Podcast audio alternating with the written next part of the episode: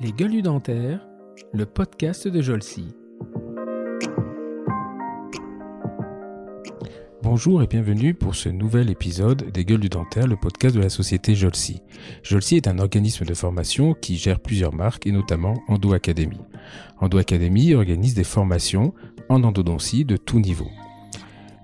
L'originalité de nos formations sont qu'elles sont dispensées en e-learning ou en blended learning, c'est-à-dire e-learning associé à des travaux pratiques. Pour ce nouvel épisode, le 50e, eh on voulait marquer le coup et faire un épisode différent. Cette semaine, cet épisode sera très court puisqu'il dure moins de 15 minutes. Et au lieu de recevoir une gueule, eh je, discute avec un chirurgien dentiste qui a suivi une de nos formations et qui demande des informations complémentaires. C'est un épisode original, différent des autres. Je ne sais pas s'il y en aura d'autres, mais on a essayé de tenter de voir si on pouvait de temps en temps vous proposer un épisode dit formatif. Cette semaine, je reçois donc le docteur Frédéric Piedvache qui pose une question sur les dépassements d'obturation canalaire. Oui, bonjour Stéphane. Je me posais une question effectivement suite à la formation euh, d'e-learning. Euh, c'était sur euh, sur les dépassements d'obturation. En fait, vous disiez que soit c'était de la surextension, soit de la surobturation.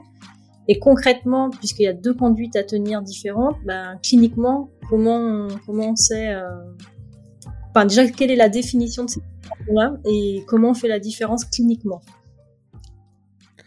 Ok, alors en fait c'est bah, une question qui est, qui est, pertinente parce que euh, quand on regarde une radiographie, la seule chose que l'on va voir, on va voir un mat du matériau qui dépasse de la dent. Et euh, donc, on a cette la première chose, c'est qu'on a cette frustration en se disant, mais j'ai tout fait comme il fallait, j'ai fait une belle conicité, mon cône ne, s'adaptait bien, j'avais bien la résistance au retrait. Et quand on a l'obturation, on a ce matériau qui, dépasse. Alors, la, première chose à savoir, c'est quelle est la différence entre un dépassement et le fameux puff qu'on nous, enseigne à, l'université. Le puff, c'est simplement petite, un petit dépassement de ciment d'obturation qui est lié à la pression que l'on exerce sur le matériau au moment où on va remplir le canal. Et donc, euh, euh la présence de ce petit puff qui va, apparaître à la radio sous la forme d'une petite image, toute petite image, eh bien, elle nous informe que euh, on avait une bonne perméabilité du canal dans sa dernière partie apicale. Et donc, au moment où on va créer une pression, eh bien finalement, comme ce ciment est relativement fluide, eh bien, on va avoir un passage de ce ciment. Et donc, c'est pour ça que les gens qui font de la gutta chaude sont très intéressés par la présence de ce puff, parce que euh, il nous a informé que bien, euh, on, a, on a bien nettoyé le canal puisqu'il était perméable. Donc ça, c'est la première chose. Ça n'a rien à voir avec le dépassement. Le dépassement, c'est on va, on va avoir un dépassement, une, une, une, comment dire, une protrusion du matériau qui était destiné à rester confiné à l'intérieur du canal, et ce matériau va sortir du canal. Euh, et, donc, en général, sur la radiographie, on arrive à bien faire la différence. On fait bien la différence parce que le matériau, qui est en l'occurrence un morceau de, cône de gutta, eh bien, il va apparaître de façon assez euh, facile à discerner sur le sur le sur la radiographie post-opératoire. C'est pas comme quand on a un dépassement de ciment où là, bah, finalement, euh, le ciment n'est pas conduit, là, ça fait une espèce de nuage, ça fait une petite boule. là, le dépassement du matériau lui-même, qui est le cône de gutta, eh bien, va va être assez facilement visible sur la radiographie. Et donc, on en arrive à la question. Euh, quelle est la différence entre la surobturation et la euh, surextension? Euh, L'objectif de l'obturation canalaire, dans tous les cas, hein, qu'on utilise la gutta chaude, le thermafil, le gutacor, le bioroute, etc., c'est d'avoir une étanchéité apicale. D'accord? Quand on parle de euh, euh, donc ce qu'on veut, c'est que le, le, foramen, donc la, la section euh, du canal, soit remplie d'un matériau de façon à assurer l'étanchéité. De la même façon que quand on met un, un, bouchon dans une bouteille, eh bien il faut que si le goulot est rond, euh, il va falloir que le bouchon soit rond. D'accord? Si maintenant on prend un, une bouteille euh, originale qui est un peu chauffée et on lui donne un, elle a un goulot qui n'est plus rond mais qui est ovale et que l'on met un bouchon rond là-dedans. Qu'est-ce qui se passe? Eh bien, c'est que le bouchon va s'adapter, va avoir une rétention quelque part hein, euh, sur les, les, parois avec lesquelles il est en contact. Mais dans la partie qui est ovale, ou euh, euh, finalement dont le diamètre est plus large que celui du bouchon, ben là, il y a du vide. Mmh. D'accord? Eh bien, c'est exactement ce qui va se passer dans un tir apical. en fait, on a l'habitude de dire que les canaux sont ont une section ronde. C'est vrai souvent, et c'est pas vrai de temps en temps. Et donc, par exemple, prenons l'exemple d'une prémolaire mandibulaire. D'accord? Une prémolaire mandibulaire, quand on regarde bien son canal, il est très ovalaire.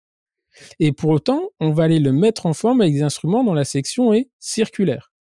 Donc on va pouvoir quelque part aller en brossant, se déplacer d'une paroi à l'autre, on va pouvoir aller nettoyer toutes ces parois dans une section ovalaire, mais dès qu'on va arriver avec un cône de Gutta, lui, si on le déforme pas sous l'effet de la pression d'une chaleur ou d'une condensation quelconque, eh bien on va avoir quelque chose de rond qui est dans un canal ovale.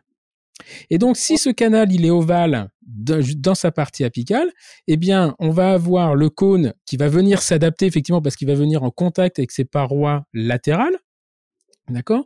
Mais comme lui il est rond et que ce canal ne l'est pas, eh bien, euh, euh, il va avoir une rétention finalement qui est relativement limitée. Donc, il va nous donner cette impression de résistance au retrait, puisqu'il y en a bien une. Mais par contre, dès qu'on va commencer à appuyer dessus, d'accord, eh bien, qu'est-ce qui va se passer? C'est que le cône de Gutta va sortir.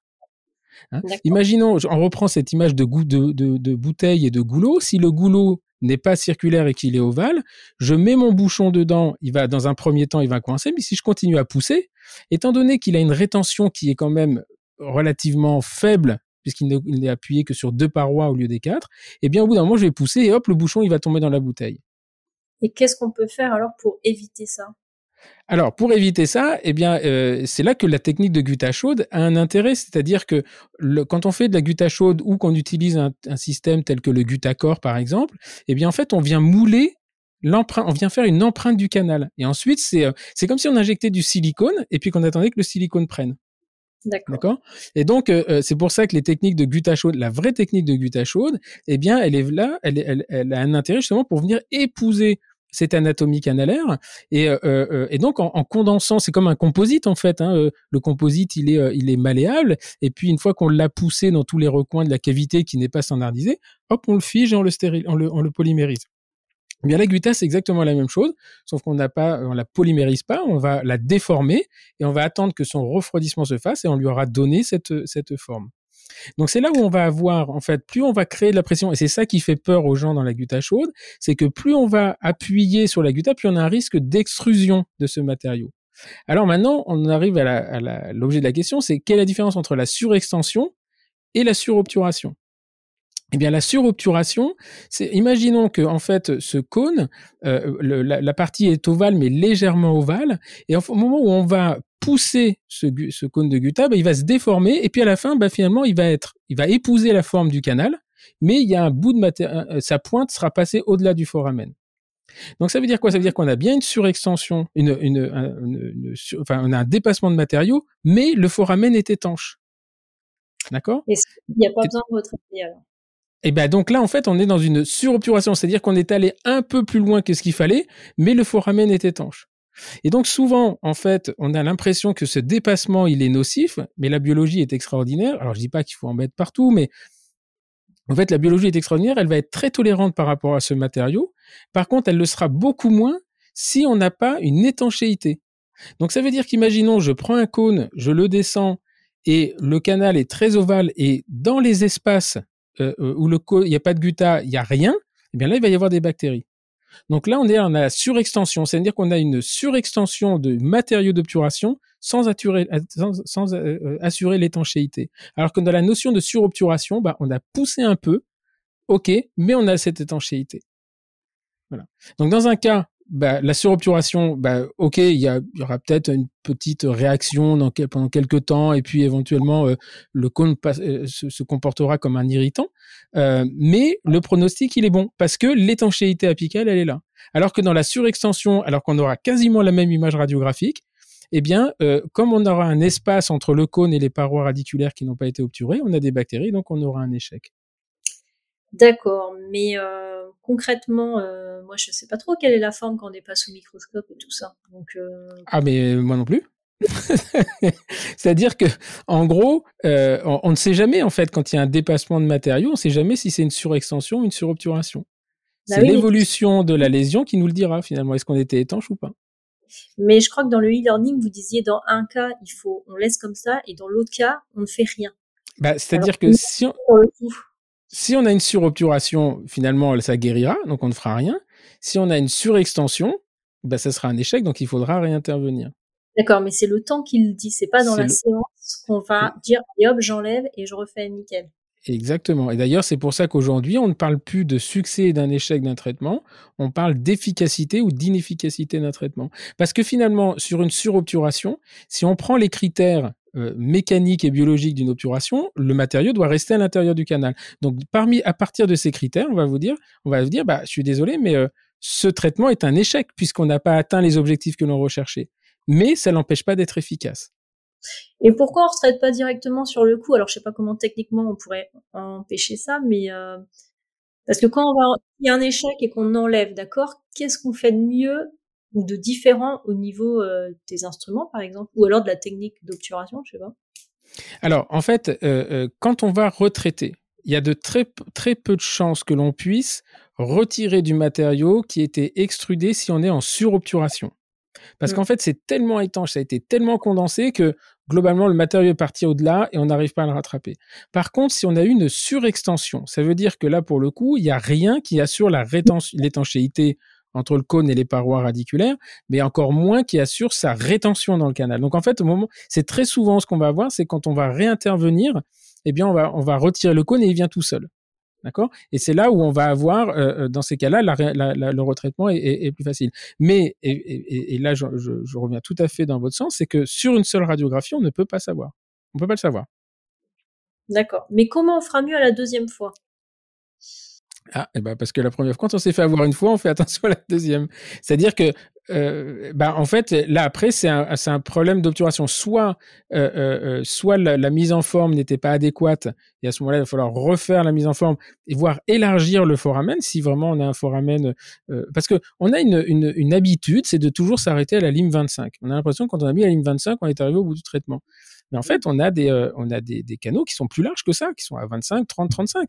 Donc, euh, et puis on peut avoir des canaux comme ils sont ovales, qui vont faire 25 centièmes dans le sens mésodistal et 40 centièmes dans le sens euh, vestibulolingual, par exemple. D'accord. Donc c'est là où ça devient des canaux qui sont compliqués à obturer parce que il va falloir malaxer, enfin adapter la gutta pour en faire une empreinte du canal. Et c'est là où toute la gutta chaude a un intérêt, mais qu'elle demande une certaine habitude. Alors, si on utilise des techniques type gutta-corps, et eh bien finalement, la, gutta qui est qui est très fluide quand elle a été réchauffée, bah, va venir épouser euh, le canal et puis se, se, figer et donc on va assurer l'étanchéité. Mais c'est aussi surtout pour ça que euh, beaucoup maintenant de, de, plus en plus de praticiens et même des endodontistes utilisent les biocéramiques, mmh. puisque cette biocéramique qui n'est pas un ciment de scellement mais un matériau d'obturation, qui est adhérent, lui, eh bien, il va, euh, comme il est fluide, il va venir remplir cet espace canalaire. Donc, ma conclusion, c'est que si une surobturation, c'est pas dramatique. Si c'est une surextension, il faudra retraiter, mais qu'à la seule radiographie, ça va être compliqué de le savoir. Voilà. On le saura dans le temps si le traitement est inefficace. D'accord, très bien. Ben, merci beaucoup.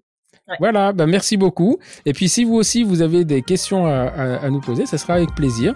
Et vous envoyez un mail à contact@endo-academy.fr et puis on vous contactera. Et euh, bah, si vous aussi vous voulez faire comme Frédéric et venir euh, passer euh, sur le podcast, ça peut être un jeu assez marrant. Vous serez le bienvenu. Merci et à très bientôt.